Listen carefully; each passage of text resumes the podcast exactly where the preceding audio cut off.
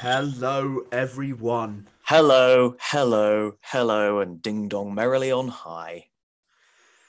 Welcome to another, and indeed our final episode of Series one of Boozer and the Brain. How have we got to this stage? Proud of us.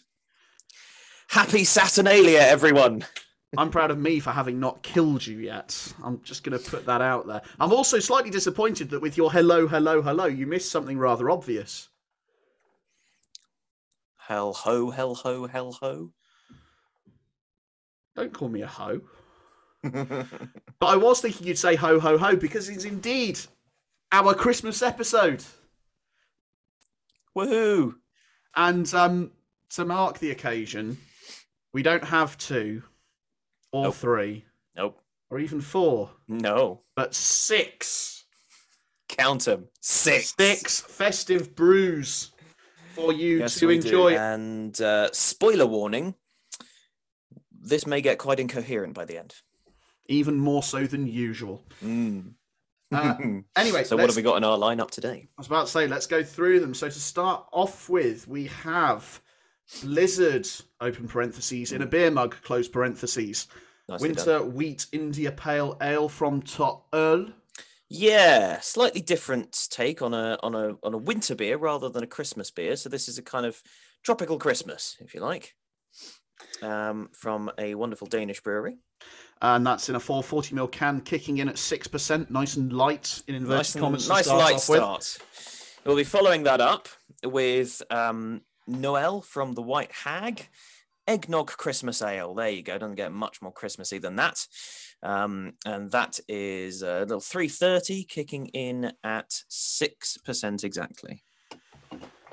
Moving on after that, we have Leffe Beer Diva. Winter beer, beautiful looking dark beer in a three thirty milliliter bottle this time, kicking in at six point six percent. Indeed. Sticking with the bottles, we then have Gordon Xmas, and it is Xmas, not Christmas. So this is a beer that's come to us from Futurama, um, and that's in a three thirty milliliter bottle as well, eight point eight percent. So we're we're getting up there now. We're starting to climb. Loving the Futurama reference there as well. Good work. Thank you. Um, our fifth beer of the session is one that you'd probably do incredibly well to get hold of nowadays. Um, we're back with our friends Tiny yes. Rebel. This Certainly is are. one of the festive Imperial Stay Puffts that they actually brewed for Christmas of twenty twenty. We've still got one on our shelves. Imperial Eggnog Marshmallow White Porter. Oh, yeah. And that's a darling little number, three thirty milliliter, kicking in at nine percent. And finally, we have an absolute Christmas beer classic, Delirium Christmas from De Hoeghe in Belgium. This is coming in in a three thirty milliliter bottle once again, ten percent. Um, and this has the classic little pink elephant skating in a lovely Santa hat. It's adorable. And that's what we're going to be finishing off with, if we're still able to speak by then. Indeed we are. Um, and before we get too mushy and incoherent, a huge thank you to all of the breweries and every brewery for what you do all year round, but particularly yeah. with the wonderful special Christmas beers that come Absolutely. out this time every year. And also, um, as you probably will have already guessed, and as you will have seen from where you might be able to still get these beers from, all of these beers have come from either our really good friend Cam at K G's in Didcot, or the fine, wonderful people of Cambridge Wine Royston, of Royston, Present Hertfordshire. Accepted. Do you know what? It's Christmas. Yeah, present company accepted. I'll be nice to you for once. Yay. Um, except for, of course, the, the Tiny Reb um, Imperial Stay Puft. We got that directly from the brewery when they released them last year. Anyway, enough of the formalities. Let's get into our first beer, shall we?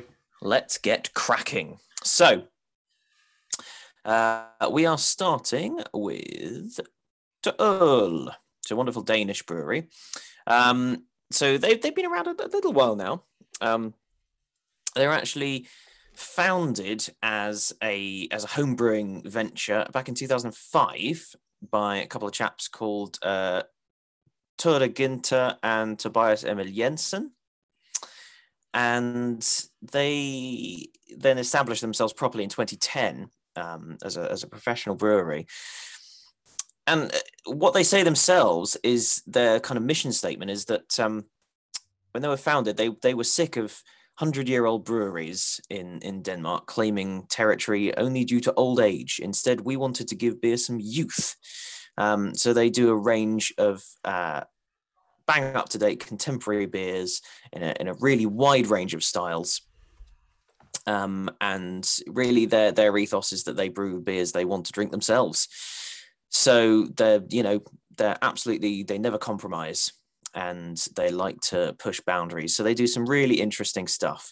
And uh, in twenty nineteen, they expanded in a big way. They took over a former food factory in the western part of Zealand, Denmark. Um, and uh, setting up a sort of full-blown, specially designed brewery and craft beer hub that they called To Øl City. So... I mean, I'm a bit of a country bumpkin, really, but I think that's a city I could quite happily visit. I think so, right? Yeah, I, I could be a city boy for that one. Um, before we get into it, and of course, I will talk about the, the usual of our labels and, and can art and stuff that we'll see. All the of pictures course. will be available on um on our Instagram page, and as um as I've said, some of them that we will hope you might be able to drink with us if you can get hold of them, uh you'll have seen over the week anyway. But the one thing I love about the artwork on this is, and maybe it's a little bit of English cynicism that's going to come out of me now, that's basically the whitest of a white Christmas I think I can remember seeing as a child. Yeah, absolutely. There basically is, it's it's it's someone's back garden. Basically, yeah. with, with some nice, slurry. like a sort of pine tree, you know, in the left-hand side that looks very nice yeah. and crispy. Lots of greenery, white garden furniture in there, and, and snow coming down, but none of it's sticking. No, none basically. of it's on the ground. it's, it's all green with some snow in the falling in the foreground. It's brilliant. Um, um, but what I like is that this is clearly wintry without being all schmaltzy and Christmassy. Um, true. So it, it's an interesting idea. What they say actually on, on the can is, like the blizzard of seventy-eight in New England, this winter wheat I P A will lie as a turbid white thunderstorm in your beer mug. No fuss, but fat, fruity and full-bodied. So we're really going for, you know, the, the Christmas in the tropics vibe here, I think. I've been described as that before. Very good. Anyway, let's let's get into it. Let's Because we're already starting to talk crap and we haven't drunk anything yet. That's a worry. Not as we mean to go on, though, eh? And just as a quick sniff before I pour it, you do get that sort of stereotypical I P A nose, and uh, you know, I'll go into more detail when we've actually poured it. But you do, you do get that wheaty element as well. You do, yeah. That they say winter wheat India Pale Ale, and it it's going yeah. to deliver on the wheat and the I P A right there. You know, it's going to have some some body and some haze. And true to its word, as we pour it, it's a beautiful sort of yellowy colour. A mm. lot of haze. Yeah, plenty of haze. A lot of haze. Nice and sort of kind of orangey, I think. Orangey colour. Very yeah, sunny. On the yellow um, side of orange, I would say. Yeah, yeah. And uh, a nice bit of dankness. That's that's a nice thick opaque haze. Um, it looks good, actually. This it, looks really, really juicy. It really does. And certainly for me, at a six percent beer, the head is just sitting very nicely and uh, proudly on the top. It is, yeah. Uh, it is slowly dissipating, very, very slowly. Um, but it yes. is truly a sight to behold. Clinging away nicely, but it's it's looking really, really good. And on that nose, it's opening up and getting... a little bit of, just a little bit of um, a resinous note, but also plenty of fruit there. Lots of citrus, a bit of tropical. It, it's really, really fruity on the nose. And I think I'm ready to dive in when you are. Cheers. Cheers.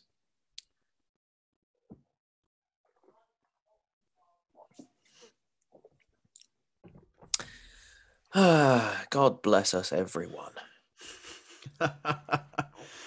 Well, the thing is, I remember drinking this last Christmas mm-hmm. with you. Yes.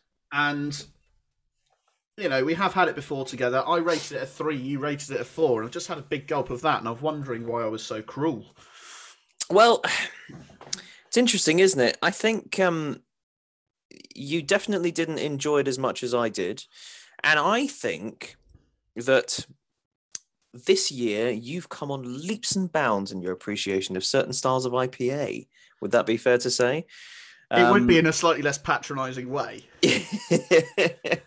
But I think you're right. I was about to say, I think my tastes have developed. I think the, your tastes have developed. Yeah, certainly automatically. I'm not going to talk about the, the flavours that are coming through too much. I'll leave that to you. But mm. wheat beer, not anything I particularly associate with winter. I P A, sure. Again, absolutely nothing I associate with winter. And somehow, the way they've combined this... Again, it kicks the stereotype of what a winter or Christmas beer is, particularly in the exactly. U K. Yeah, absolutely. But it works. It does. That's why I find this so interesting, you know, because it's showing you that to be a winter beer, it doesn't need to be, you know, kind of dark and um, and and malty and taste of figs and dried fruit. Um, you know, there are other things you can you can do with that. I think this is a wonderful kind of, you know, some people like to escape to the sun at, at this time of year. And I think this is a wonderful Christmas in the tropics kind of vibe. Do you know what? It is. It, I mean, I would quite happily still drink this in the middle of winter. Sorry, middle of winter. Um, so would I, yeah. But yeah, you're absolutely right. For those we are doing. Friends of ours in slightly warmer climates around the world, this would be a perfect... Yeah, beer to start when you're you're lighting your barbecue. Exactly. I mean, you know, let's not uh, let's not get too sort of northern hemisphere superiority about this. Um, down in in places like South Africa and Australia, where they like to drink beer too, they're having the middle of their summer at Christmas time. Fair so. Point. You know, let's let's cater to the southern hemisphere as well, shall we? And I think this is, you know. I I think in a in a roundabout way of saying it, that's sort of the vibe I'm getting from this. I I agree, but it's also worth reminding ourselves that this was brewed by a Danish brewery. By a that, Danish brewery. That are sort of even more into the middle of winter than than we are, if you like, in terms of, you know, light and coldness and weather and all, all that sort of stuff well, as well. Yes, so. Indeed. Um, so yeah, I, I think this is really cool. It, it's it's bucking a bit of a trend. I think it's a slightly different um, thing for us to start with because, you know, we are going to go into a whole bunch of slightly more kind of traditional Christmas beers or styles of Christmas beer. Um, so I think this is this is really nice, and it's got a wonderful balance to it as well. It's got a beautiful body.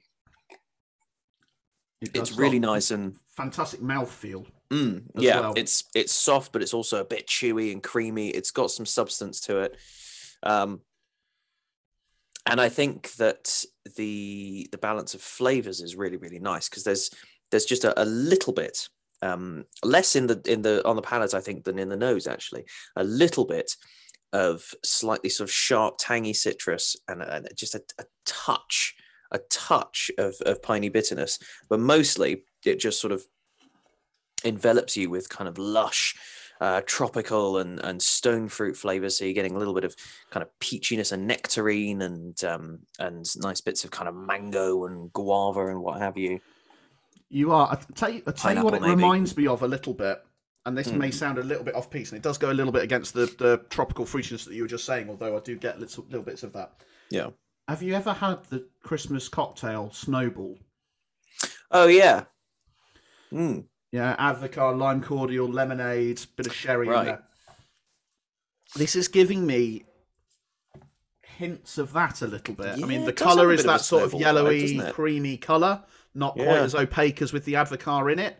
Mm. Um, but you've got that sort of citrusy sharpness, as you've mentioned, that little bit of sort of limey, lemony mm. citrusness, and, and again, that little bit of pininess in as well. But that yeah. kind of, for me, is emulating the sherry a little bit in a... in a um in a Snowball. But then also to round all of that off, and maybe this is what I'm getting slightly different to you, is just that sweetness that balances everything off really mm. nicely, which is reminding me of the Advoca. Yeah, absolutely. Yeah, it does give you a, a nice fruity, juicy sweetness. It's it's crushable, um, mm. I think. very much like a uh, like a N I P A. I mean, obviously this is a wheat I P A, um, but I think in terms of style, it's leaning towards the N I P A end of the spectrum for sure. Um, and actually, I'm also in the finish getting just a touch of kind of, I don't know, spiciness as well. That mm. uh, could be could be maybe a little bit of the wheat, a little bit of um, esters, some maybe somewhere in between, um, something a little bit. I think that's lingering, fair. Yeasty. I think that's fair. And um, as I say, I, I think this is beautifully balanced. Agreed. As I say, I rated it three before. I've mm-hmm. since while you've been chatting, I've changed that on Untappd to three point five. So excellent. This is very much deserving of, of higher than I gave it. Yeah. Um, and of course, you gave it a four. Um, I do remember being very, very impressed with it. I think maybe I was a touch over generous. I mean, it's it's you know, I I don't want to do it a disservice. It's the, it's a very good beer, and I do. You know, I think the reason I gave it that was because I thought it was um, powerful, but also soft and approachable, and the balance of flavors was great. And I still think that. I think it's a wonderfully um, nuanced and balanced beer. But I think perhaps it's not kind of, um, you know, blow me away special. It is memorable, but it's not, you know, in, in the, the maybe the very, very top echelon of beers that I've ever had. And that's not an unkind thing to say, given that I've had many hundreds of beers. You know, I I, I think that's fair. So possibly a three point seven five might be a revision from me. Mm. I do still think it's excellent. Um, it, but indeed. I think I either was, way, I an absolutely got a bit carried away. Either way, an absolutely solid brew, and it is one that very much so. Seeing on the shelves, I would happily grab again. So would I. I would happily go to this again and again and again and again. Actually, I. I I really like this, and I would happily have it on multiple occasions. I think it's great. But given the fact we've got another five to get through, I think we should probably crack on. I think it couldn't hurt. And a reminder, beer number two, a lovely little number from an Irish favourite of ours, the White Hag Irish Brewing Co. Noël, but there is an L at the end of it. Eggnog yeah. Christmas Ale, six percent, three hundred thirty milliliters can. Um, lovely. Oh, just... no, I get it, because there's Noël in the White Hag. Oh, or, egg, or eggnog, or, or an Christmas. Eggnog. Yeah, that makes perfect sense. And that's one beer in, ladies and gents. Stick or maybe with we're us. Mispronouncing it. Maybe it's no ale. Well, what's the point of the can then? What's the bloody point? I don't know. It's anyway, very strange, wonderful, simplistic yet artistic uh, through, design guys. On the can with uh, with White Hag as usual. Lovely white and yellow stripe to emulate the mm. eggnog colours.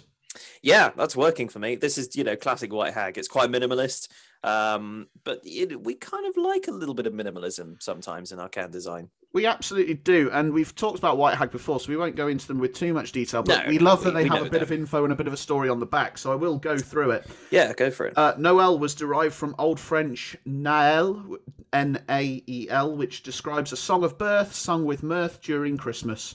Do they reckon that they knew that it rhymed when they said that? A song of birth sung with mirth. Oh, they definitely did that on purpose. I like that. Eggnog is a rich, chilled, sweetened, dairy-based beverage made with milk, cream, sugar, whipped egg whites, and egg yolks. Throughout Canada and the United States, eggnog is traditionally consumed over the Christmas season from late November until the end of the holiday season. We imagine our Noël Eggnog Christmas Ale would inspire much singing and revelry from our house to yours. And lovely. If it does inspire that much, we will try to withhold... being too excited. Like, we've got to get it open, surely. Oh, I think so. I'll be honest with you, though. I'm not Ooh. Going to try too hard. Effervescing out of the can for me. Hello. And also just a burst of... Um, oh, it is lively. Sweetness, but spicy sweetness, Christmas mm. sweetness. And, and mm. I don't think I can describe it any better than that. Oh, yes. Yes, yes, yes. That's nice. It's almost a little bit candied. A little bit candied, a little bit spiced... A lot exciting. A lot exciting and a lot excitable. I'm so glad that yours is as bad as mine.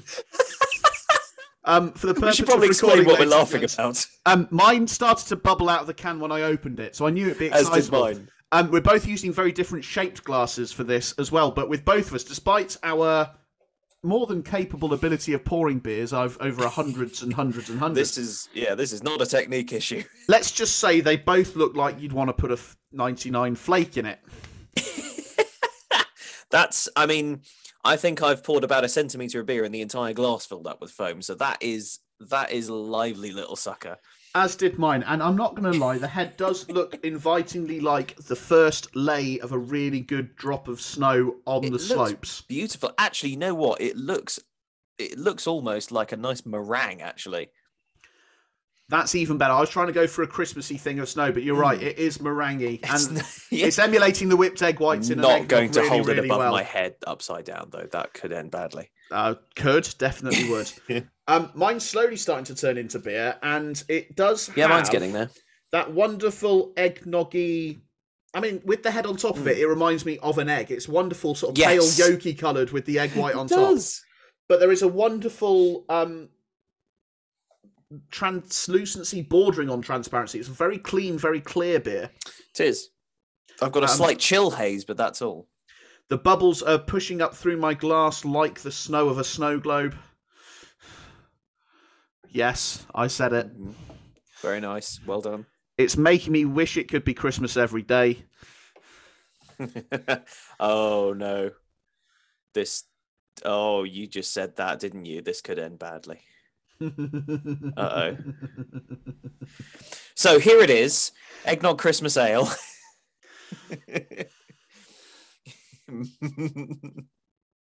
let's and, just give uh, it a sip. I've, I've talked about the colour, I've talked about the shape of it. Let's just give it a sip. Let's see what it's like. We'll have to wade through our froth. I'll, I'll have to chew through it, yeah. But let's give it a go. Cheers. Cheers.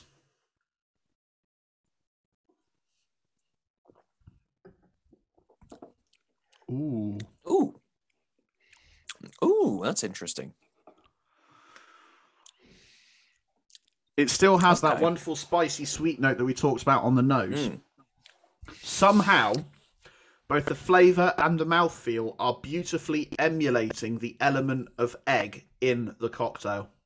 They actually really are, yeah. It's, um, again, that, that candied note I was picking up on the nose really comes through in the palate. There's something... There's something almost weirdly of um, a Haribo fried egg about this. I know what you mean. Do you know what I mean? There's there's something about it, um, but it, it's amazing. It's it's not as thick as I was expecting. I was expecting it to be kind of a little bit richer, chewier, and creamier on the palate. I'm not saying that you know the mouthfeel is bad. I'm just saying it's a little thinner than I was expecting. I think like that's fair. That is completely fair. I mean, eggnog is an f- incredibly thick, gloopy drink to drink, isn't it? Exactly, exactly. And this, um, this actually has a little bit of something that cuts through that. There's, I, I, there's something I can't quite put my finger on there. Actually, I'm struggling as well. But the one thing, once again, like with the um, the blizzard that we just had, what I like about this is it, it, this one is very overtly described as a Christmas ale. Yes, absolutely. It still kicks that trend of the traditional mm. dark, figgy, malty absolutely. goodness that we that we do all know and like as a Christmas ale. You know, nothing wrong with it. Yeah. It's so nice to have something else just kicking the trend ever so slightly. Exactly. It's not a winter warmer. You know, this is this is very much um, this is very much a pale ale. You know, it's it's a milkshake pale essentially. Is what this is. It, it is, and it would make a wonderful aperitif before you sort of tuck into your yeah. starter for your Christmas dinner. It's nice, it's light, it it's actually. flavorful, it's sweet, it's a bit nutty in places, or maybe that's the nutmeg. It's a bit spicy, possibly. It, yeah. Um, this is this is a perfect opener, actually, much mm. like the the To Øl with the blizzard. A wonderful way to start the day because let's face it. We know how the day is going to pan out at Christmas. There is, of course, much revelry and much booze, and and very much... little brain. And there was much rejoicing. Yes. So actually, this beer would be a wonderful one to sort of you know start the Christmas day off. It mm-hmm. is six percent, so start for some people, maybe not quite sessionable. For us, it's sort of on the cusp of sessionability. I, really, I, I would guess. I would kind of call this relatively sessionable, if I'm honest, especially for a Christmas beer. I, I know, but we're both borderline alcoholics. So... Sorry, borderline. Sorry, functioning. um, but the, yeah, as I say, a wonderful. This would be a wonderful way to sort of crack open one of these, as yeah. you're checking on the turkey, having gotten up at three thirty a m to put it in the oven. You start exactly, to prep yeah. all your veggies and all This'll those sorts of things. Have a glass of this after you've had your Bucks Fizz with your smoked salmon at breakfast. Perfect. And this is definitely um, the way to go. And actually this the first one of the episode that off. neither of us had had before. It is, yeah. Um, I, I am going to be untapping this. It, it's interesting. And um, what I also like is, as you mentioned it as a sort of Christmas aperitif sort of beer, I think part of what makes it work really well for that is not just... There is sweetness and there is a little bit of spice, but there's also almost a, a clean, crisp, borderline sharpness or tartness about this that just kind of takes the edge off. It's not, it's not kind of rich and creamy. And I'm actually starting to like that about it because it's not a heavy beer. You know, you would expect in a way an eggnog Christmas ale to be really kind of thick and sickly and heavy and creamy. And while that is nice, um, it, it's not the sort of beer, it's a sort of beer it'll be the sort of beer you want to start end your day with, sorry, not start it off with. But this is the sort of beer you can start your day off with. Absolutely. Now, before we sort of move on, because as I say, we've got quite a lot to get through today. Um, Untapped rating, seeing as we've not had it before, mm. what are your thoughts? Well, um, my thoughts are this has to get a good rating because it's a good beer. I, I haven't really that. got any further than that. Um, I, I think I'm going to give this a solid three point two five to five. Undecided at the moment. Perfectly reasonable. I think I'm going to give it a three point five. And actually, I've just mm. taken another sip. And you know, you said there was something you couldn't quite put your finger on. Yes. I think I've just had a sip of it, and I think I've just caught it. What is it? There's an undertone in this beer of the sort of really nice wheat beery esters of banana and spices and all that sort of thing going on. Yeah, do you know what? That's what it is. That that's what it. And maybe I couldn't put my finger on it because I wasn't expecting it. Completely right. Reasonable. There is something estery about this, and certainly with the cloves and the spiciness of esters, mm. it's working perfectly into it. I just got a little bit of a hit of banana. Maybe I took a slightly larger yes. mouthful, and as soon as I got that banana, I was like, "That's what Matt. Could, that's what Matthew can sound. I, I he uh, yeah. can taste, and I. That's what it is." As soon as you said that, I realised that that's exactly it. it. It's where we're getting the spices from, but also it's, and I think it's why it made me think of, um, because I had the eggnog in my head, what made me think of Haribo fried eggs. It's not that. The sweet that I'm thinking of here is foam bananas. That's what, that's what it is. I would go so far that's as to say it's a combination of having picked up a foam on. banana and a Haribo fried egg and eating mm. them together. Exactly, yeah. That was exactly the thing that I couldn't quite put my finger on. Thank you. That kind of candied. Other jelly sweets and pick and mixes are available. Oh, good. Oh, goodness. Yes. Yes. Well remembered. um, yeah, this is a really interesting beer. Um, and I like it. It's not what I was expecting, um, but in a good way. I, I think it's it's interesting and it's exciting. And yes. this will start your Christmas day off with a bang. Faux show. It absolutely would. A highly recommended one. Get it if you can. Do. Please do. Yeah. So, from the Emerald Isle to the one of the brewing powerhouses of the world, we're moving over to Belgium. Indeed. For Leffe, Beer e- Diva. Yes. Winter beer. Now, well, hot topic, I believe. Mm. Okay, so... This is a tr- tricky one. Um, I I think I think I'm right in saying that according to the company, it's pronounced according to Dutch rules of pronunciation, meaning the final E will be a neutral E that kind of makes it sound like Leffe. Um, that's a, a pronunciation that um, the Germans would use. But in the French-speaking part of Belgium, it would be pronounced Leffe. Um, so I think you can take your pick. Personally, I go for um, Leffe. Belgium obviously has three official languages, Dutch, German, and French, um, and recognises dialects like Flemish. So in two out of three of those, it's pronounced Leffe. Um, so the pronunciation will vary depending which part of Belgium you're in. And you're going with um, the majority but, rule? I'm going with majority rule. However, in this instance, today, I'm not, because if I go with the French version, it allows me to make the joke I'm apologising in advance for, because Leffe Christmas, I gave you my heart, but the very next day you drank it away. Boo. Come on, let's get this bottle open.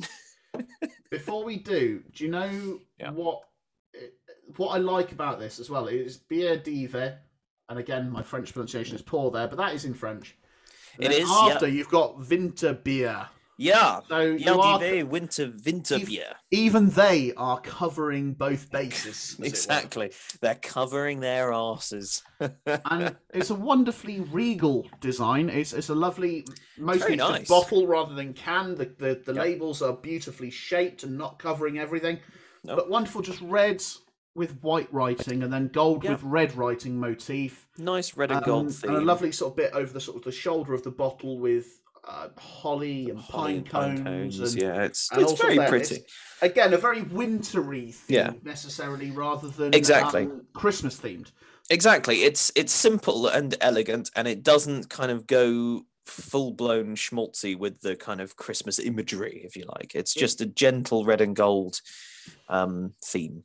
It is, but then again, they say about the flavors from my very very lack of ability to uh, translate, but I do notice the Um, addition of spices and caramel in what they said on the back. Yes, which I think is rather interesting. Shall we get it um, open? I think we probably should, yes. Let's get it open and poured. I know you've got a thought there, but let's get it opened and poured and then you can talk. Good idea. Yummy, yummy, yummy. I've got love in my tummy, or at least I will soon.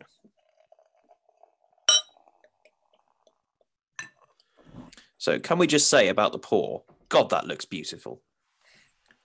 That looks pretty. The first of the Christmas or winter dark beers mm. of the episode. This is more what we think of when we think about a Christmas or Christmas beer or a winter warmer, isn't it? Mm, very much yeah. so. It's lovely. It's not, it's not like kind of black, you know, like you'd see with a stout or a porter. It's just a lovely kind of nutty dark brown. Dark chestnut, I'd say. Yeah, dark chestnut, exactly, exactly. Um, it, it's a very, it's very pleasant to look at. It's actually got some real clarity to it. Um, it's very crisp, and I would also say to the head, yeah. which again is very prominent with mine at the moment, mm. a slightly off-white, very slightly, slightly nutty. It's not overtly brown or anything. Mildly there's, there's, beige. Mildly beige, again, just that sort of winter, warmery, inviting. Mm. When you crack open a sweet chestnut, the actual colour of the nut itself, I would say that's the sort of colour of the head here. It's yes, you're right. You got the outside in the, the beer itself, and then on the head is the inside. Yeah. It looks really rather nice, I, I have to say. It looks lovely. And the nose is very interesting. So I'm getting a, a sort of... that uh, sort of corny malt mm. that you often see with um, with uh, Belgian beers and, and wheat beers of this style, um, or wit beers. I'm getting definitely a bit of spice, a bit of nice estery spice. Um, you can tell that the yeast is really active in the flavour here. And I'm also getting just a, a, a very little hint um, of almost... miso-ish umami on the nose as well, which is actually quite pleasant. I know what you mean. There is that wonderful balance of sweet and savoury mm. within this, isn't there? It's yeah, it's a lovely, lovely nose. That's just on actually. the nose. Let, yeah, we, that's just on the nose. It's we, very pleasant. Please, can we? Can we? Please, please, can we? Yes, yes, yes, yes. Let's do it. Cheers. Cheers.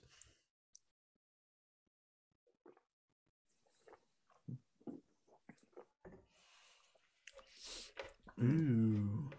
Yeah, that's nice. That's that's a subtle and a nuanced beer here. Um, the palate is it's a little bit floral.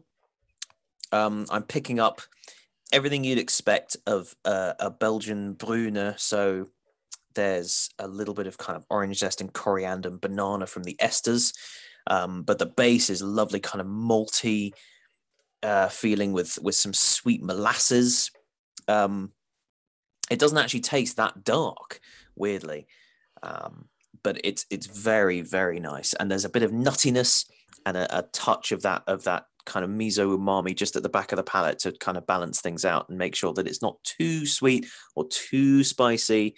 There's that little savory note that kind of rounds everything out. Do you know what? You're absolutely right. And the one thing I would pick up on and, and fully agree with you there is it looks, as we've already said, very much like that sort of stereotypical Christmas dark beer. Mm.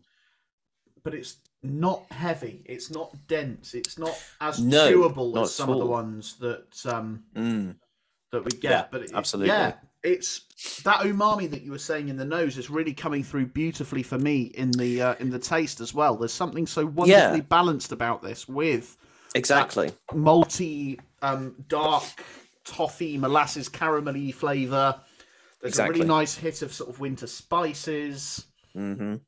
It's outstanding. I'm I'm really impressed. It's really good, yeah. And and you know, my worry could have been when I when I had a smell that as I was picking up that kind of miso umami note, my worry could have been that that might end up being overpowering on the palate, but it's not. It's nice and subtle. It's there. You can tell it's there, but it's not overshadowing anything else, which is nice. You're still getting that sweetness. You're still getting that spice. Mm. Um, it, it's it really actually drinks like a nice light winter warmer.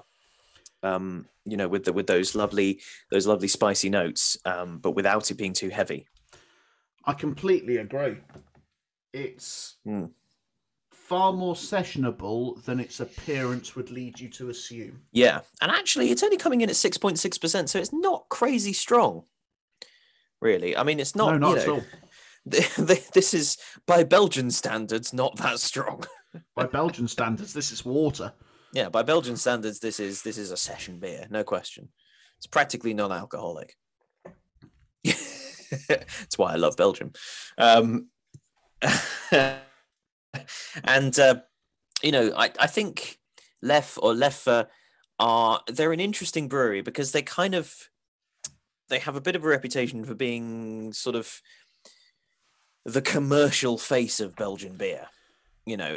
Um, That's fair. They are one of the ones that are as as readily available or more readily available yeah. than most in throughout the world, and the, certain everyone big knows chain them. bars. Certainly in the mm-hmm. U K, it's one of those ones that you can exactly. see in a fridge behind a bar. In a yeah. um, I don't want to use the word, but uh, you know, one of those um, bars that you can abbreviate to be an item of cutlery. Um,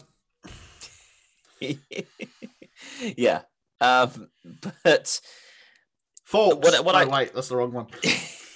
Forking hell.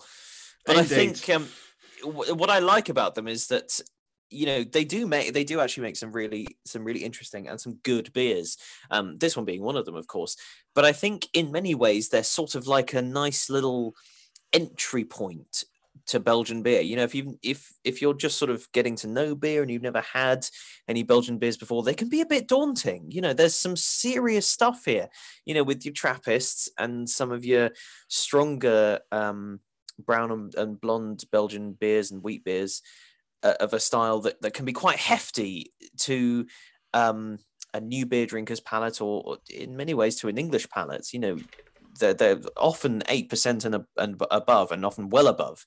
So that can be a little bit maybe unapproachable sometimes. But I think Leffe, Leffe give a sort of um, give you a sort of doorway into that world of Belgian beer, because it's very much Belgian style, but a bit more approachable.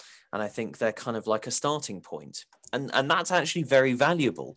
But it's also a brewery that goes back for a long, a long, long way. Um, Very, very long one way. And back to twelve forty. Yeah. You know, it, it has it has its origin in an, an abbey, a uh, uh, Remonstratensian, I think, um, called Notre Dame de Leffe. Um, I'm using the French pronunciation there for sure.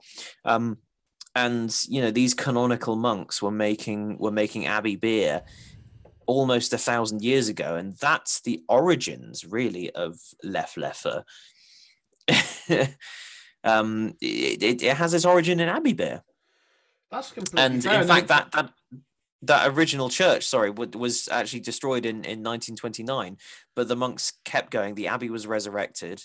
um They were they rebuilt the church, starting from the ashes in the old barn, and kept making beer. So for, throughout its whole life, this has, has really been just a classic abbey beer. Fantastic. And I think it's amazing that they've done that whilst being such a yeah. stupid shape. Oh, no, wait, sorry. Canonical, not conical. Yeah, Can- canonical, yeah. But also, you know, the fact that they found such tremendous commercial success throughout the world. Um, you know, we should be fair and not use that as a stick with which to beat them. You know, we, we have our views on um, craft versus commercial when it comes to beer, obviously. True, but as the years but, are going on, that line is becoming incredibly blurred. It's becoming increasingly blurred, yeah. Because and, craft you know, is becoming very popular and, and, dare I say, becoming more con- commercial. Exactly. And, you know, large-scale production production doesn't always have to mean a reduction in quality. Yes, okay, sometimes, in maybe many quite cases often, in many cases, it does. But it doesn't have to. And I think no.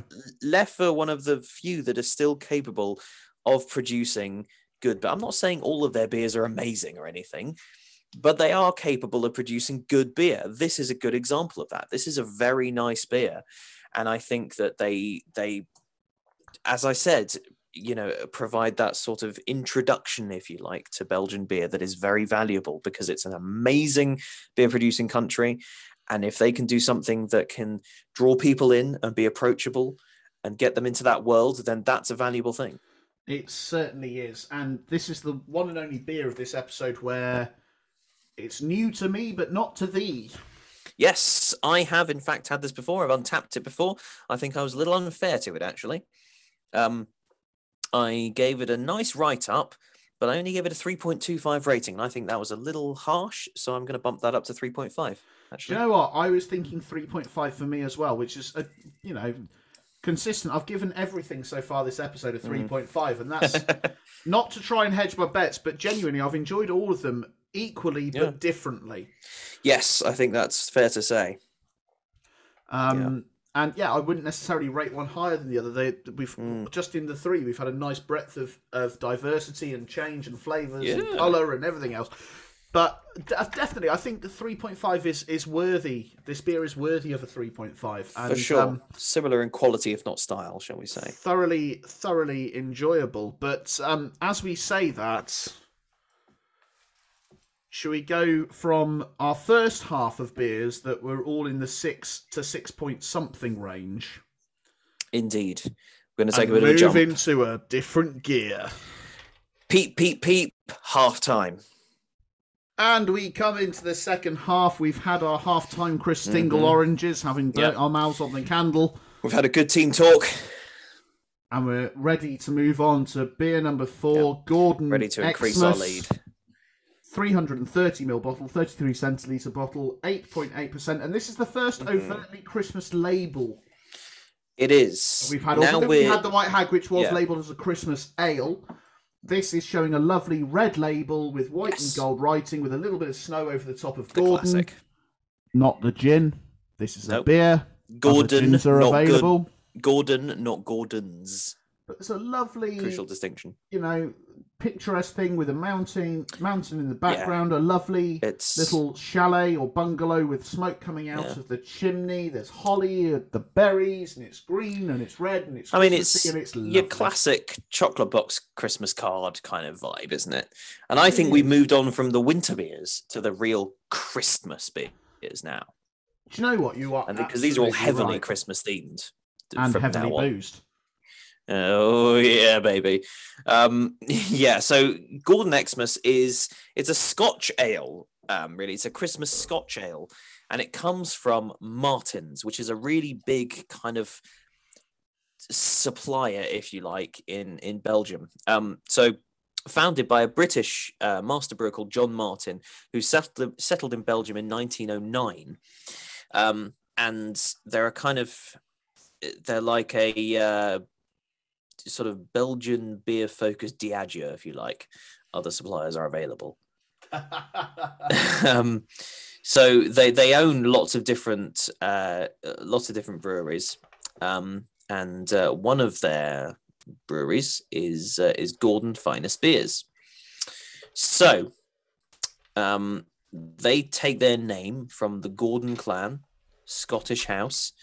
Um, And they have that kind of style, if you like. They they like to pay homage um, to Clan Gordon, um, founded incidentally by Adam de Gordon, who distinguished himself in the thirteenth century, actually at the side of King Louis the Ninth of France. Um, so this is uh, um, this is sort of back in the days when there were lots of wars between the, the Scottish and the English, and uh, a few years law, a few years later, um, he received a huge tract of land in Aberdeenshire um, from uh, Robert the Bruce, who's the father of Scottish independence, and it was brought sort of brought back into the fold. Um, anyway. Setting that aside, um, their their kind of imagery proudly sports the thistle and tartan, um, which are kind of key Scottish emblems, um, and it's a fairly iconic iconic brand in terms of sort of Scotch ale. Um, and this is they do a well known Scotch ale called Gordon Scotch Ale, and this is, you know, the Christmas version of it. So it's like a um, It's like a Scotch ale crossed with a winter warmer, if you like. It's a sort of lovely, um, dark, ruby, heavy beer, and uh, it's it's it's it's one of the kind of. It goes back a long way. It's one of the classic Christmas beers, one of the first, really. Well, it's Christmas funny you beers. say that, because um, I was going to point out two things off the the, the back label, the rear label mm. of this. And firstly, in a, in a variety of wonderful languages. Strong brown ale, the original Christmas beer. Yeah. Um, but also, to the left of that, there is a beautiful picture of a Gordon's Xmas glass, and it's one of the most unique glass shapes I think I've ever seen. Me too. It's wonderful, isn't it? I want one. I know. I love the look of this glass. It's sort of...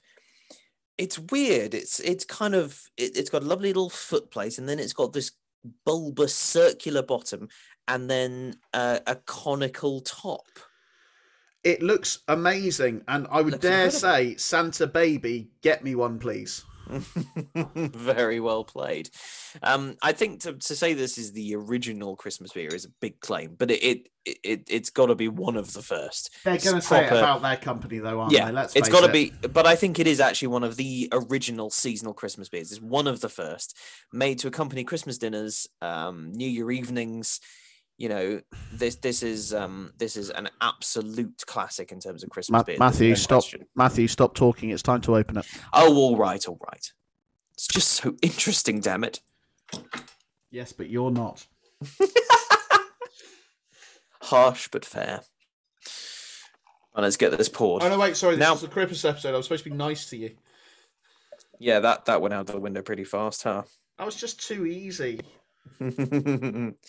Now. There's an interesting reason why my bottle of this and Chris's bottle of this are slightly different, aren't they? Yours is drunk. It is. So, well, as you may know, um, I work at uh, Cambridge Wine Royston, and I'm not going to say the uh, other, other wine merchants are available, because we are the only one that matters, damn it. Um... Other wine merchants are available. But anyway, um, we got in a consignment of the Gordon's Christmas uh, for our Christmas beer selection last year, twenty twenty. And I was very surprised to find that um, out of the two cases I ordered, almost an entire case of them arrived um, with bottles that, are, that were already drunk. Um. So basically, what happened was the bottle labels were upside down on these bottles. Almost half, almost an entire case of them. The labels were on upside down. That's the one I have in front of me now. Chris has a proper one. I want to I know have... what optics in what bars are trying to have upside down labels of beer. I have an upside downy one. And I don't know why this is. My theory basically is that someone at the bottling plant just had one too many of the Gordon's Xmas ale. That that was my theory about it. So I have a, a rather wonderfully unique upside down label on my bottle. And I think that's utterly charming. It's absolutely outstanding. We have managed to orchestrate it so that you will see a picture of both on the Instagram page. Um, you certainly will. And as Matthew's been saying that, I have poured it, and this is the first of a, of a few of the beers where the head has not just absolutely rocketed all over the damn place. Yes. The bubbles, I noticed, were a lot tighter in this, and maybe that's because of the strength of the mm. beer, perhaps. I'm not too sure. But you've got, again, this wonderful, again, stereotypical dark, darker than the Leffe, the Leffe, the Leffe, definitely whatever. Darker, yeah. A really rich ruby colour to the mm. ale, really. It's and, lovely. Real dark brown. Reddy brown. And as I say, sort of tighter bubbles that have dissipated quite quickly. It's an eight point eight percent beer, so to be expected. Yep. Um, but please, let's just get into this, shall we? Absolutely. Cheers. Cheers. Mm.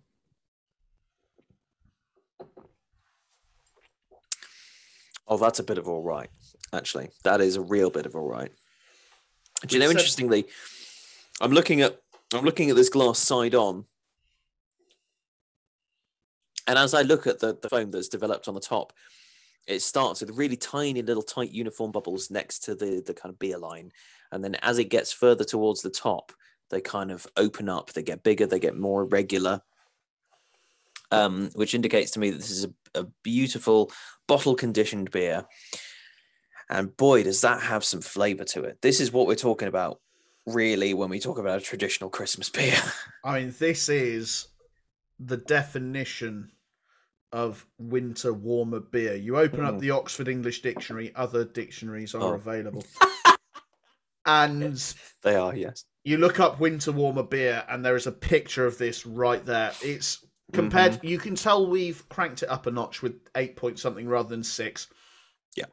It does taste stronger than the ones that we've had so far this episode. It doesn't taste boozy. No.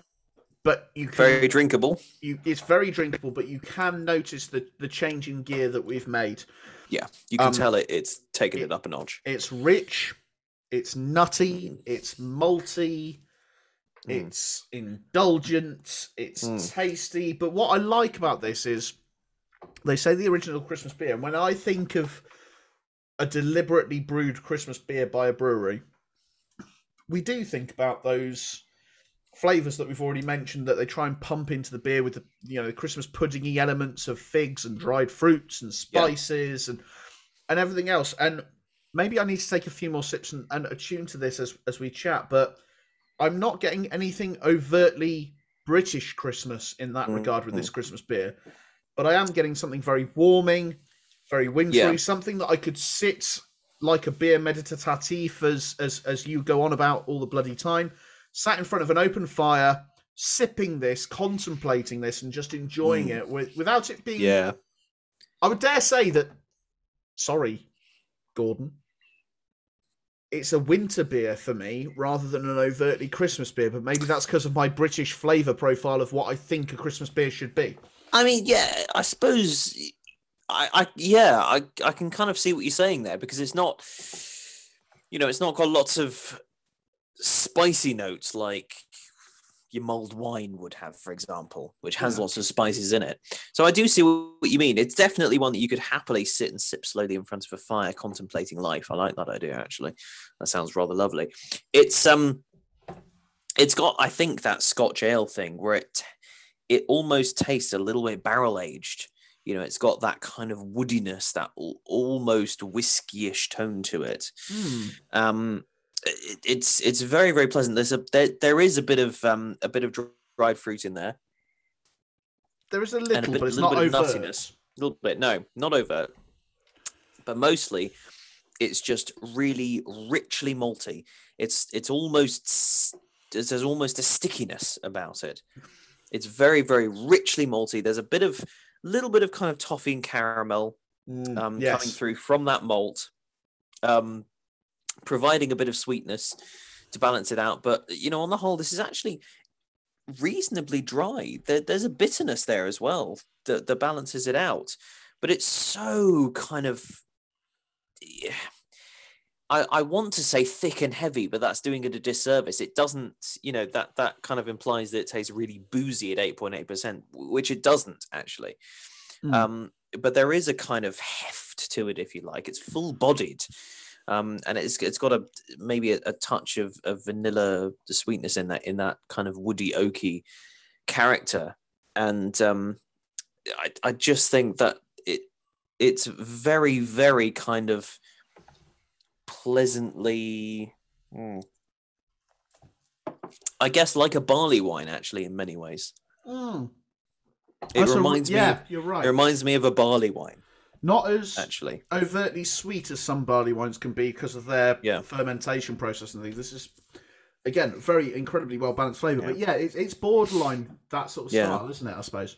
I, w- I would almost recommend, you know, if you were, for example, looking at a barley wine for your Christmas pudding, I would always re- I would almost recommend this as an alternative. It's you know it's what? quite similar in style. I completely agree with you, and I know we've yeah. chatted about, a little bit about this off air.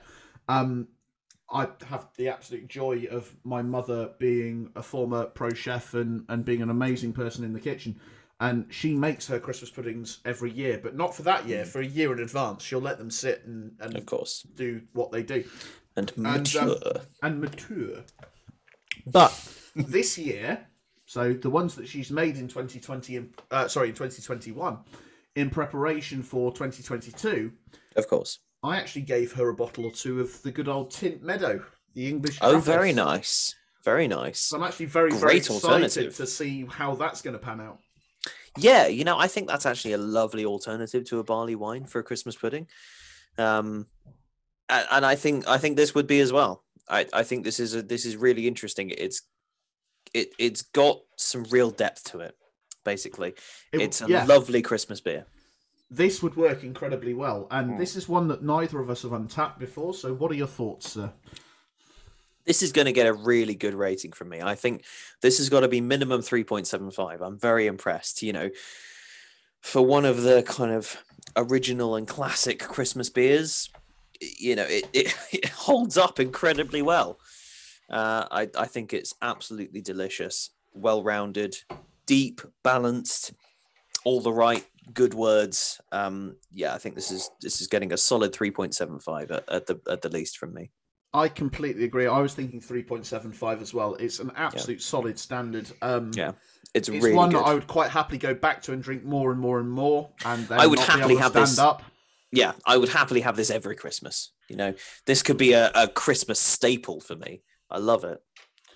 Don't swallow staples, they're bad for you. no no that probably wouldn't end too well, would it? It probably wouldn't, but a fantastic beer, um a wonderful really one, whether your label is upright or not. Indeed. And shall we move on to the from the sublime to the ever so slightly ridiculous? Yeah, we're uh We're getting towards the end game now. Other superhero films are available. But not as good. True.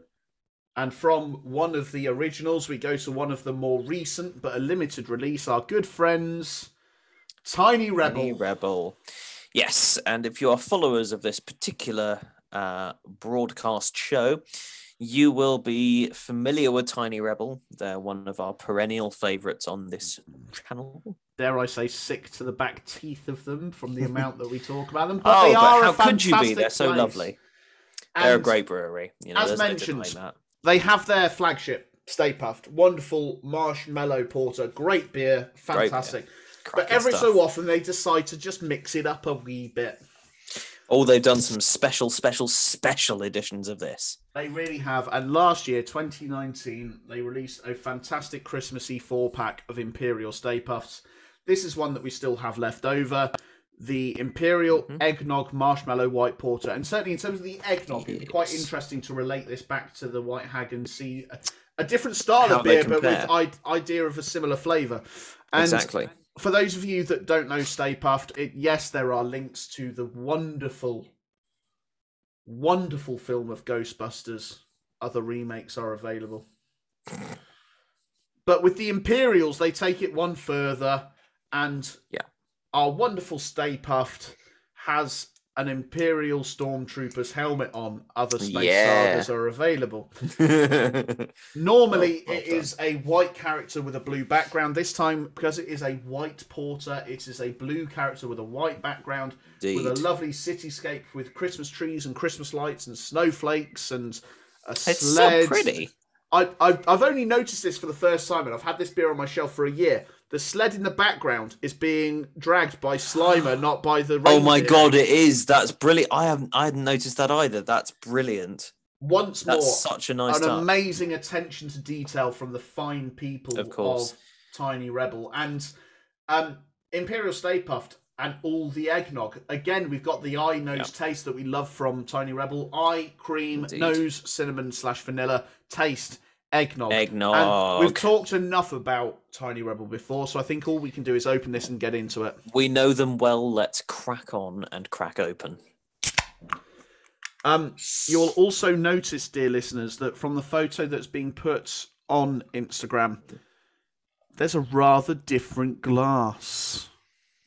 There is. And for those of you... There's a good reason for that. That were, I don't want to say sensible, but I do want to say sensible enough to buy this year's Tiny Rebel Advent Calendar and follow us and or see indeed, our daily reviews that we've got to thus far. Indeed. For those who've been following our Instagram page... for the last few weeks. A, a gentle reminder, and you uh, you may still be able to get to it and catch up with us, but the Tiny Rebel Advent Calendar, twenty-five mm. beers exclusively brewed just for the Advent Calendar, yes. and and an exclusive Teku glass. What more could a you have asked for? A big Teku glass. I mean, this is just amazing stuff.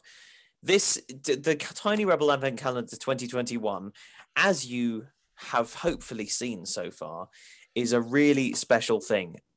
As you mentioned, twenty-five brand new calendar exclusive beers. There was no way we couldn't do this. And this is why we wanted to share this with you in case you haven't been able to get hold of one or you haven't heard of it or whatever. You know, this is a special Advent calendar. And as beer reviewers, we felt it was our duty to make sure that we got an Advent calendar. We did it for you. We did it for you. No, we did it for us and you. Oh, yeah. No, we definitely did it for ourselves. We did it for us with the sideline of doing it for you. We did it for us, and you were also there.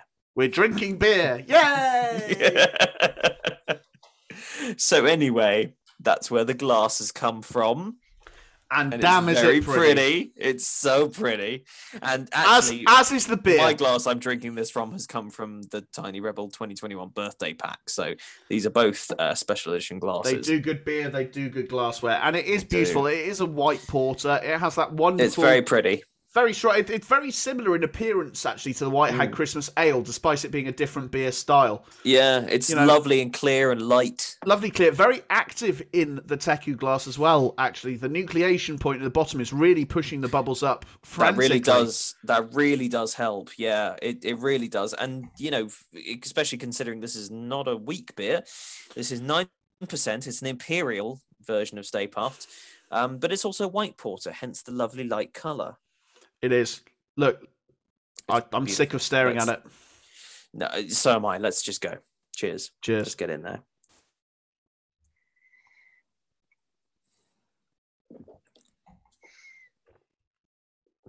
Oh. Oh, what wonderful memories. Wonderful, wonderful, wonderful. That is just... That's not even a beer. That's just eggnog. That's just eggnog in a glass. I would, I would just say, here it is. Fizzy eggnog. Here it is. Merry Christmas. Merry Christmas. Everyone yeah. drinking this is having fun. Absolutely. And it yeah, is. You're and not wrong. Again, the flavour profile compared to the White Hag, all the same flavours are there. It's the, the, the mouthfeel is nice and creamy from that mm-hmm. egg white emulation. It's a little bit nutty, a little bit spicy, a little bit boozy compared to, because it's nine percent rather than six. Not overtly, it's strong rather than boozy, but the, the yes. difference is there. But it's eggnog through and through, and, and they're, yeah, with it, it being stronger, there is that density to this compared to what we had before. But this It's is got just, that thick, oh. yeah. It's diff- It's very different from the White Hag one, actually. That was a lovely aperitif beer.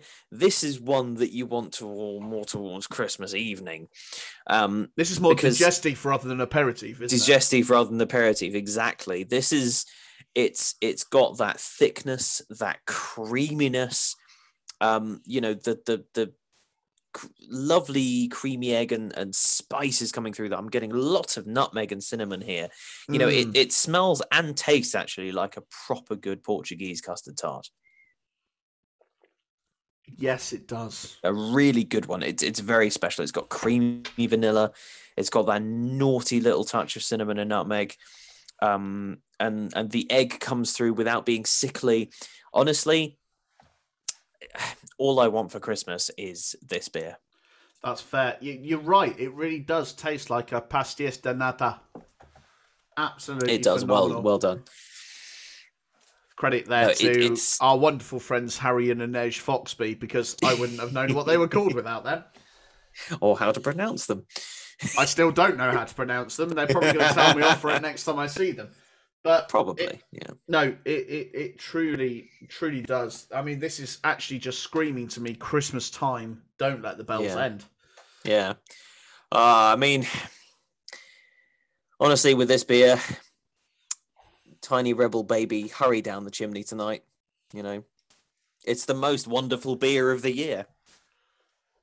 And dare I say, it's the most wonderful beer of the episode so far, because this as it special. was released last year, we have had it before, and okay, yep. granted, I've been fairly consistent with my ratings, but this one blew blew everything out of the water when we drank it last time. We both yeah. rated it four point two five on the we old did. Untapped. I'm not budging from that either. No, nor it's am special. I, nor would I ask you to, because this is a very yeah. special brew. Exactly, it it is a bit of something really special right here.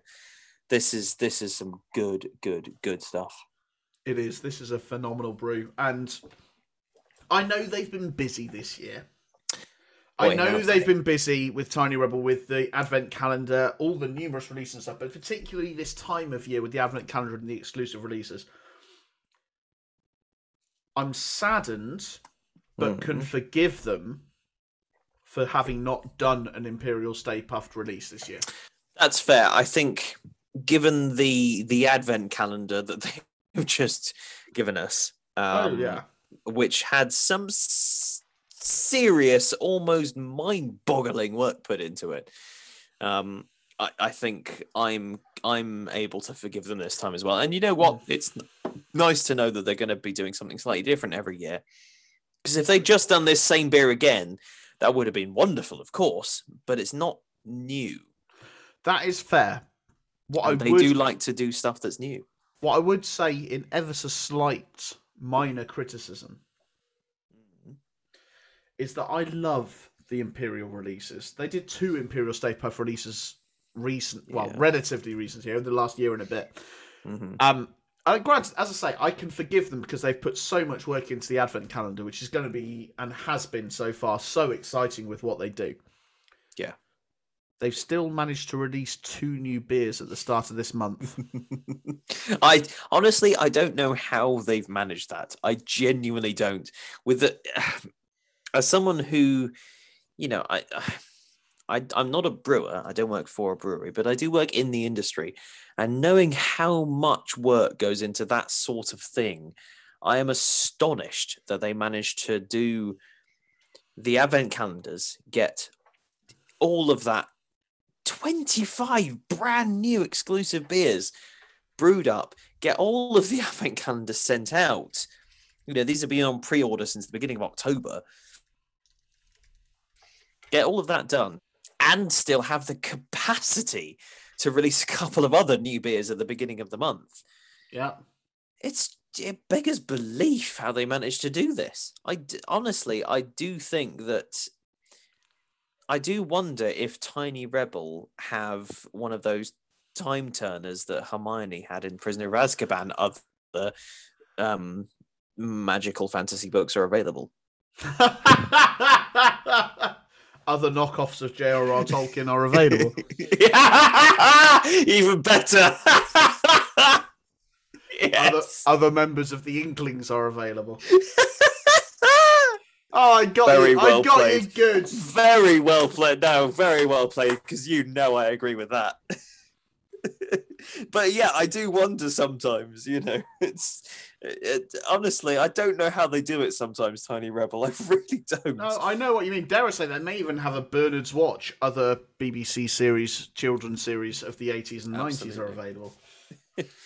It's just astonishing, you know, the, the the work they get through sometimes. Is just amazing. Um, hey, it's I, the Chris- it, wait, wait. It's the Christmas episode. They must have elves like Santa does. That's they, how they must do. do. That's that's the only possible explanation. Honestly, the fact that they managed to get through all that work and still maintain that high quality, it's the only way. It's the only it's, way. It's the elves. Yeah. And with that in mind, shall we move on to the daddy of the episode? I'm almost sad to be moving on to the last one. I don't want it to end. One has to end, so another must begin, dear boy. Ah, very good. And we move on to the last one, which is a favourite of both of ours that we return to. It is. Both in terms it's another of classic. Brewery beer and in terms of Christmas ale. It's the only time you will ever see an African or Indian animal mm. on the label of a Christmas beer. Yes, we're getting delirious with Delirium Christmas. You know what? It doesn't get any more Christmassy than Delirium Christmas. This, in many ways, is the ultimate Christmas beer. It's... Uh, I, it is truly up there. I just love it. Every Christmas, this is a go-to. It is. And the fact that on the back of the label, they have to feel that they have to put in capital letters, strong beer. Yeah, just to remind you. Just to remind you that it is ten percent. It's ten percent. I've got a best before date in the latter half of twenty twenty-three here. It's a testament. And I've had this beer in. I've had this beer for a while already, as as, well, as we both have. And a little shout out to the wonderful, wonderful Huger Brewery that produced the Delirium yes. range. This this label is fantastic, and I'll, I'll let you talk a, a little yeah. bit about them in a minute. But Delirium Christmas, it is puckily Christmassy with their trademark pink elephant with Christmas hats and red and white striped scarf. In the background, Santa is riding a hot air balloon, but the balloon is a pink elephant. There's a snowman. It's Christmassy, and it's wonderful. And before Matthew goes into too much detail, I'm just going to give a little bit of a nod back to our Christmas of twenty nineteen as a support bubble, where we were able to share a wonderful... twenty twenty, maybe? So Christmas twenty twenty, where we were able to share a wonderful bottle. Look, COVID has just knocked out the idea of time. Time has taken on a new meaning. It really has. But last Christmas when we were together, I yes. gave you my heart, but also I gave you, and we shared a wonderful seven hundred fifty milliliter bottle of Delirium Black. Oh, I remember that so very well. Which was one of their special brews that they do on occasion, but we absolutely loved. But Delirium Christmas, to focus on this one. Yes. What a beer, and what a brewery, and what a range of beers. If we can get hold of it again, we definitely will. But mm. Delirium, we absolutely love you. And now I will let Matthew go on yeah. some random rant that I'm going to fall asleep during. So... Uh, the range of Delirium beers, you may be forgiven for thinking Delirium is the name of the brewery. It's actually not.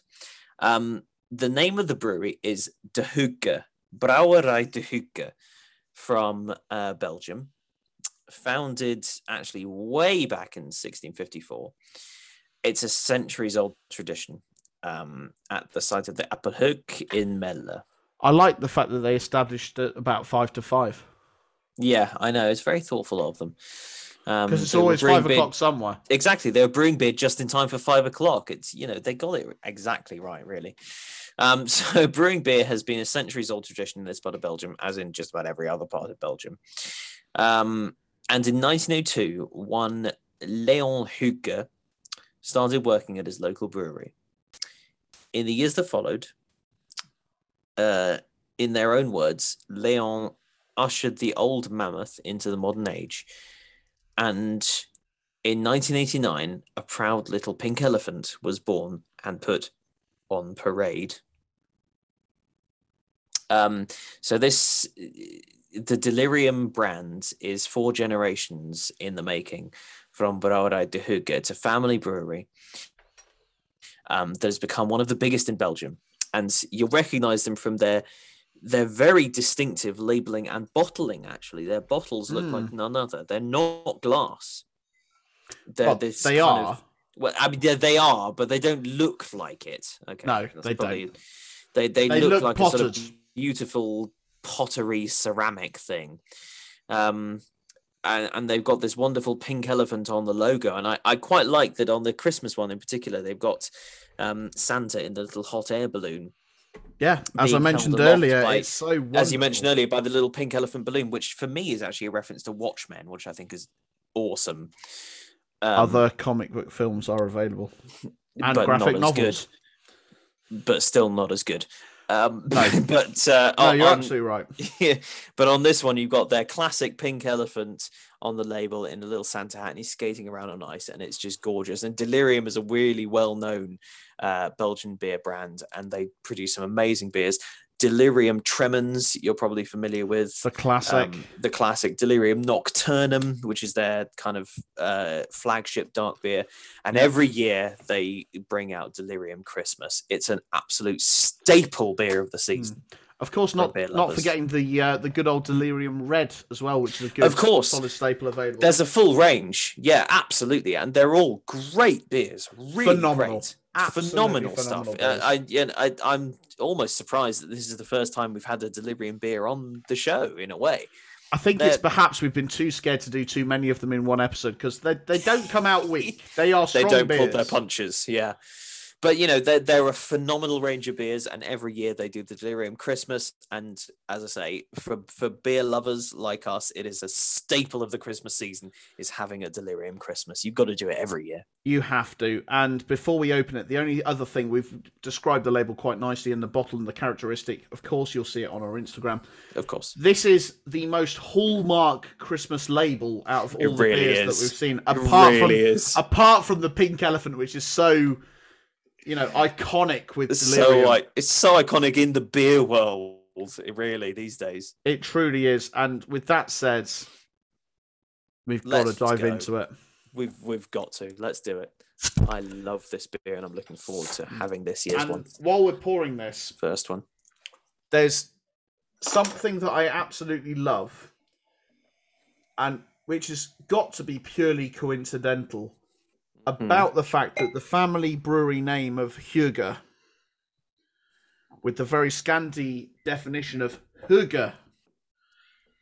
Hygge, yes. If you try and Google... comes into play. You try and Google it, and, and they say it's a quality of coziness and comfortable mm. conviviality that engenders a feeling of contentment or well-being. And that's There is no direct a... translation, is there?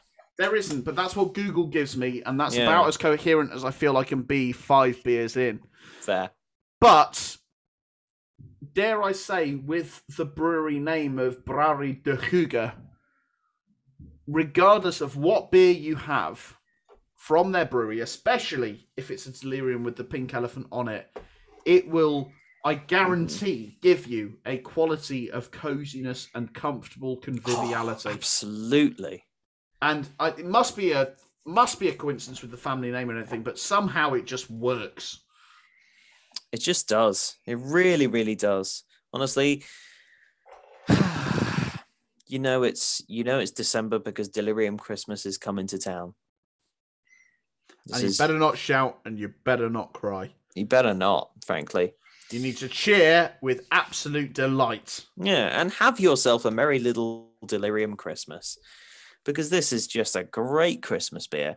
It um, truly is. And whenever I see this on the shelf, it always makes me think, here it is. Merry Christmas. Everybody's having fun. Everybody's having fun, yeah. Honestly, I wish it could be Delirium Christmas every day. But this is how you know that it's Christmas time. All I want really for Christmas is. is a Delirium Christmas. I'm going to be honest. Yeah, it's true. Yeah, it's true. It's the same for me. It really is. But, I mean, I suppose... at some point, we have to review it. So I'm going to give it a good old whiff and then a good old sip. I'm going to give it a... No, I'm not going to give it a good old sip. I'm going to give it a bloody good old glug. Bloody good old gulp, yeah. Cheers, all. Cheers. Mm. Mm. Oh, I mean, for God's sake. That's just Christmas in a glass, for goodness sake.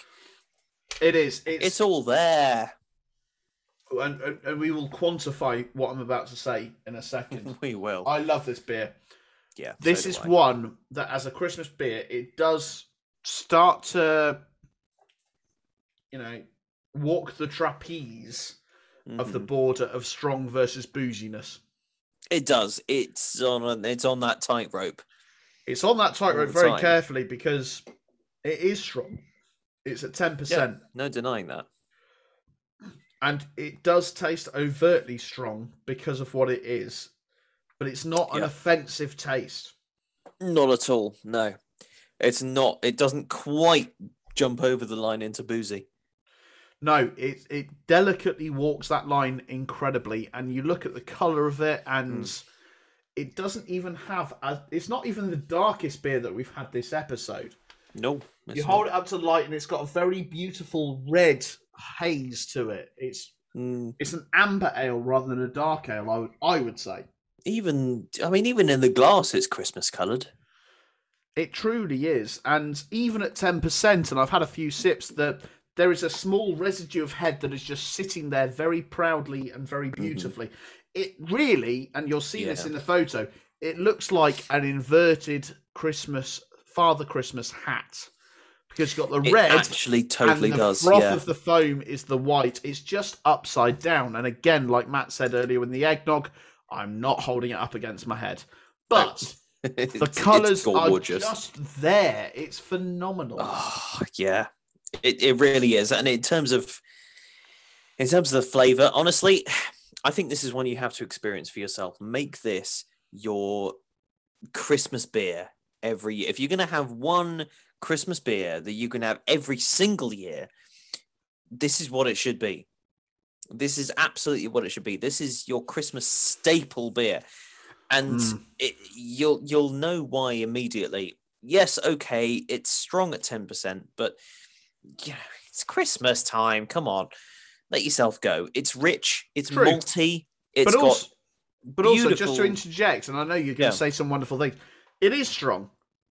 If you're that worried about the strength of it, share it with someone. Because Absolutely, you can what, do that. What is the defini- definition of Christmas rather than it is better to give than to receive? Absolutely. Share the beauty of Delirium Christmas with everyone you can. Absolutely. Hello, frickin' Luya. This is, you know, it's gorgeous. It's it's rich and malty. It's got hints of dried fruit and molasses and toffee. You know, despite the strength, it's not overtly boozy. It's, it's not. A, it is strong, but it's, it's not strong, overtly boozy. But it's not boozy. It's got a note of allspice. You know, it's warming. It's soothing. It's Christmassy, and ultimately, it is tasty as hell. Oh my God, this is a good beer. Are we allowed to talk about hell on a Christmas episode? It's tasty as heaven. There we go. It's Christmas time. Yeah, exactly. But no, it is seriously good. And, and this and, beer makes it feel like Christmas, really. It truly does. And yeah. from what we've said, you can predict we've we've had this more than once. We have. This is we not like a beer that's beer. new to us. We have this every year. I mean, we do. You know. It is. It's not Christmas without Delirium Christmas. It's not. It's just not. And you know, the first time I drank it, I rated it a four. And uh, and Matthew has rated it at three point seven five, yeah. which I th- dare I say, after a few beers, I think is perhaps a little harsh, borderline a little harsh. This I I could get, I could easily edit this to a four, yeah. But this, this is beautiful. Rest assured, even at three point seven five from the brain, so that good. is a seriously good brew. Yeah, and it, it is it a is seriously special. good brew. And as I've said, you know, Actually, it, it, it is not Christmas without Delirium. It is absolutely it's wonderful. It's just not. Even if you do it as a little bit of a taster, even share it between two or three of you just so you have a sip of it. Yeah. It's one of those beers that I would gladly have at the end of Christmas dinner. Mm-hmm. As you get towards the Christmas pudding phase slash even the cheese phase, this would go well with the cheese without port. You know, do you know it really would? Port, it would Actually. sit there very, very proudly. It'd work quite happily for that. Regardless of the stage of the day, Christmas is not complete without Delirium Christmas. Absolutely. Do you know what? Honestly, you know how it, it's not uncommon for people to feel as though it's not it's not December, it's not the Christmas season until you've had your first mince pie. Or until you've all... seen the uh, Coca-Cola advert. Other exactly. colas are available. I would say it's not, it for us, certainly, it's not truly the Christmas season until you've had your first Delirium Christmas of the season, actually. Do you know what? I completely agree. And I think that is a yeah. really good moment to say a huge thank you to everyone that has contributed to this episode. to To Øl, to White Hag, to Leffe, to yeah. Gordon's, to Tiny Rebel, to Hugo Delirium, to Cambridge Wine Royston, to our good friend Cam at K G's, to Tiny Rebel, again, because we got it straight from them rather than anywhere else. You are making Christmas for us. It's been magnificent. Thank you, all of you. It's been wonderful. And as we reach the end of the year, I, without wishing to sound too mushy about it, a yeah, huge, maybe a little bit. A little bit, but I think it's the right time for it. It's This is a project that the two of us undertook mainly because we wanted to indulge ourselves in what we did. Yeah.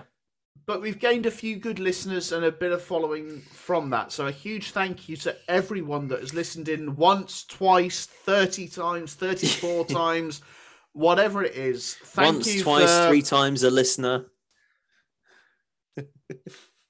And we love you. We do. No, genuinely, we do. We really love you and we really appreciate you. Um, you know, please, if you feel like it, keep on listening. Tell your friends about us. Um, at the end of the day, this is a fun thing we we do, and we do it for ourselves, but we also do it for you, and we really appreciate you listening. Um, so, you know, don't think that we're that we don't appreciate you. And no, every time you give us a listen, we absolutely do. This is why we do it, and we really genuinely hope that you have a very, very merry. Merry Christmas. We truly do. And I think at that point, there's nothing more for me to say to close both this episode and the first and series. series one. But say from wow, me, Boozer. Big moment. And from me, the brain, on our season finale. Our season finale. It feels like it we, should be more dramatic. We wish you a, a huge, huge Merry Christmas, a happy Hanukkah, yep. a... restless Ramadan, a kicking Kwanzaa, a delightful Diwali, a delightful Diwali, a welcome Wicca, any that we may have missed, and a general happily happy holidays. A happy holidays, although that sounds far too American. It does. But what but I would it, also say, yeah. because I looked this up when we were looking this up, and this this screams us more than anything else. A very festive festival of the ass. Yes. That seems very fitting, doesn't it, just? Happy Saturnalia and Beersmas. And to end the final episode of twenty twenty-one, we love you all, and we hope that you will join us on our adventure into Series two. And a very happy new year, and we'll see you in it. We certainly will. Bye-bye, everyone. Bye-bye.